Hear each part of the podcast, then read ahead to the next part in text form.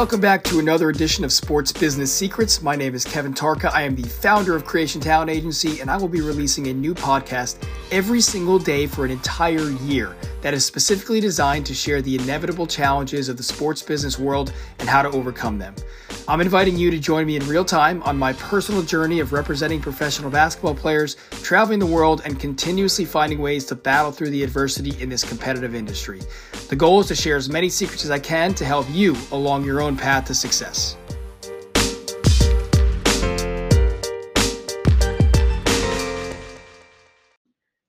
Welcome back to Sports Business Secrets, my friends. And today I've got another random lesson for you from the NBA collective bargaining agreement. If you've noticed when I talk about all these topics, obviously I've been doing a lot of the EuroLeague stuff and the FIBA regulations, but uh, especially when I talk about the CBA for the NBA, um, I haven't really done a deep dive too much into popular CBA topics. Um, for, for, for two reasons, two main reasons at least. One is because I'm still learning about them myself.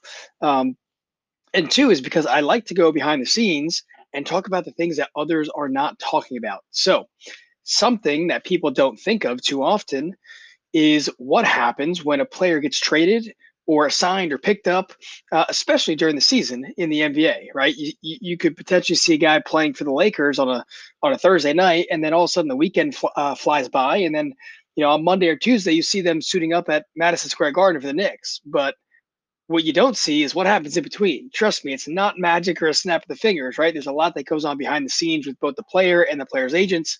Um, and so, how do they get there? Who pays for it? Um, what does the family do? Well, that is what there's a collective bargaining agreement for, and there are rules and regulations that go over that stuff, which is what I'm going to talk about today. So, uh, per usual, if you are following along or you want to follow along in the CBA, this is Article 3, player expenses, which starts on page 64. Uh, and the first section is uh, is moving expenses, and that's what we're going to talk about today.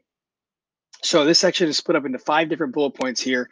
You've got main moving expenses, hotel accommodations, housing costs reimbursement, proof of expenses, and player obligation to minimize liability. And I'll go over each one of those real quickly here. So the first one, uh, main moving expenses. So under this this section, it says a team is obligated to reimburse a player for reasonable expenses related to the assignment of a player contract from one team to another in accordance with paragraph 10 of a uniform player contract. Now, not to get too much on a tangent here, but I figured I would just do a quick refresher of what Article 10 is in the uniform player contract, which is just the basically just the standard contract that every NBA player um, signs uh, when they do um, when they actually sign to their team. So uh, the the main three points in Article 10 um, in the in that contract say uh, first of all, the team has the right to assign this contract to any other NBA team, and the player agrees to accept that assignment and to faithfully perform and carry out uh, the contract moving forward.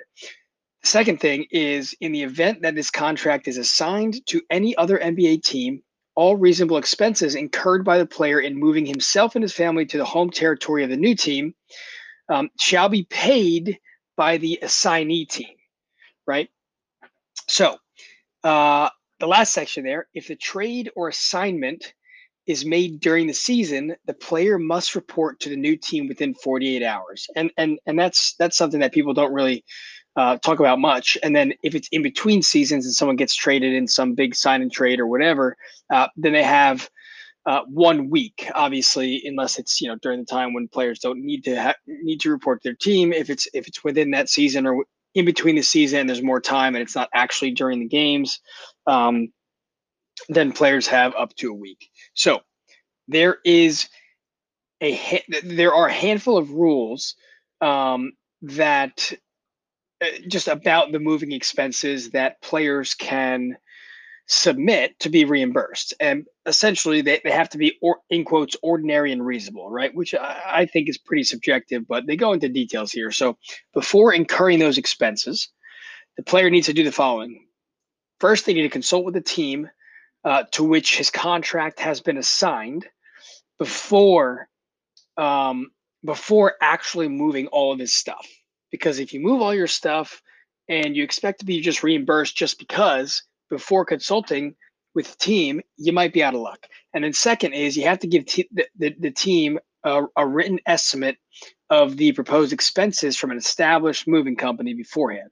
So the reason for that is because the team then has the opportunity to call the um, you know the assignee team to see if they have any other moving companies that they might have worked with in the past so they're not going to pay some ridiculous amount of money. Um, and then the new team has 10 days to decide whether they'll pay those costs or whether they want to find comparable services to move them uh, via their own company. So fun fun last little fact they threw in there is um, in quotes reasonable moving expenses shall include the cost of moving not more than one automobile for the player and not more than two automobiles if the player is married. So all uh, all, all you nba nba players there that have uh, you know 10 cars in the garage just know that if you want to move them only up to two of them if you're married can be reimbursed. Now, the, the next two sections talk about accommodations. Obviously, depending on the age and the family situation, these could be very different situations but you know if you have a family like what what what are they doing? You know like you obviously have to report to work but are they going to is it a multi-year contract that you signed? Is it a um, you know is it a a short-term contract? What's happening there with the family? Are you going to pick up your life and move there completely? Are you going to do a short-term lease? Because so, you're not sure what's going to happen after that season. So uh, obviously uh, many different situations. But first uh, the player gets to have a hotel in the original team's hometown that's paid for for up to 46 days after the assignment. Obviously, uh, you know, if if somebody was renting or whatever the housing situation was, which we'll get into in a second, you know, their their their family might need to make a few trips back and forth, or even just stay there for a while. You know, they they don't forget players have to be in the new city if it's start of the season for four, uh, within 48 hours. So that's a quick move, right? And and not everyone's going to bring their entire family and just stop what they're doing and do that right away.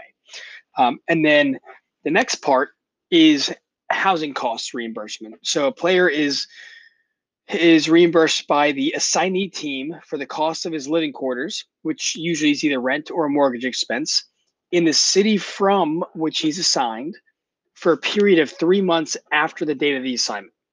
Right. Provided, however, that payment can only be made um, if the player is legally obligated to make that, which I think is basically just means, you know, if you have the opportunity to get out without a fee of your, I don't know, rent or mortgage, I guess, then they don't have to pay that.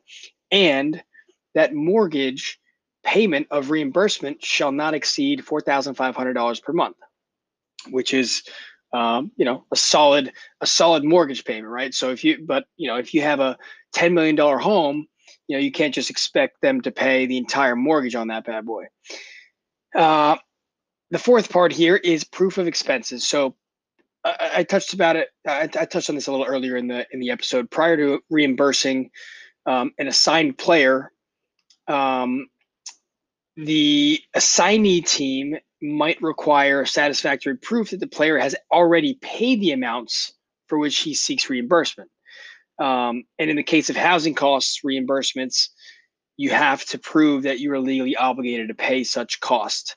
Now, this is in there for, I guess, you know, I don't know, saying a third party paid it for you and you it didn't come out of your pocket and you just want the money anyways. Obviously, proof of expenses is just kind of a general thing in all businesses.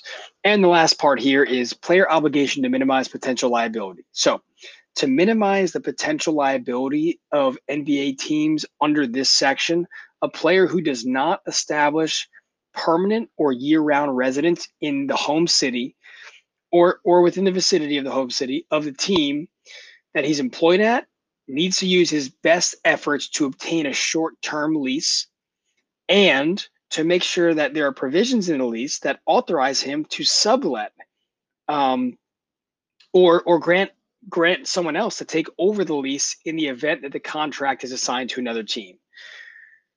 So that that, that was that, that was a mouthful there, but basically, you know, it's saying that players need to have the awareness that if they're on a short-term deal, you know, they don't they can't lock themselves into a, a long-term housing deal with the expectation that if they do get their contract assigned, somebody else is going to pick up that cost no matter what.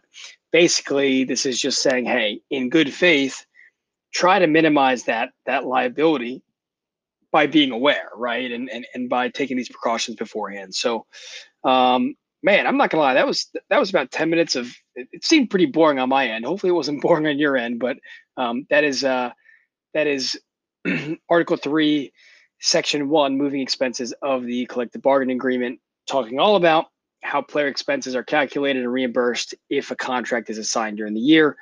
I hope you're not sleeping yet through these 10 minutes, but um, if you are, I'll try and get a bit more entertaining for you here on tomorrow's episode. Speaking of which, you know the drill. See you back here tomorrow morning at 6 a.m. Have a good one.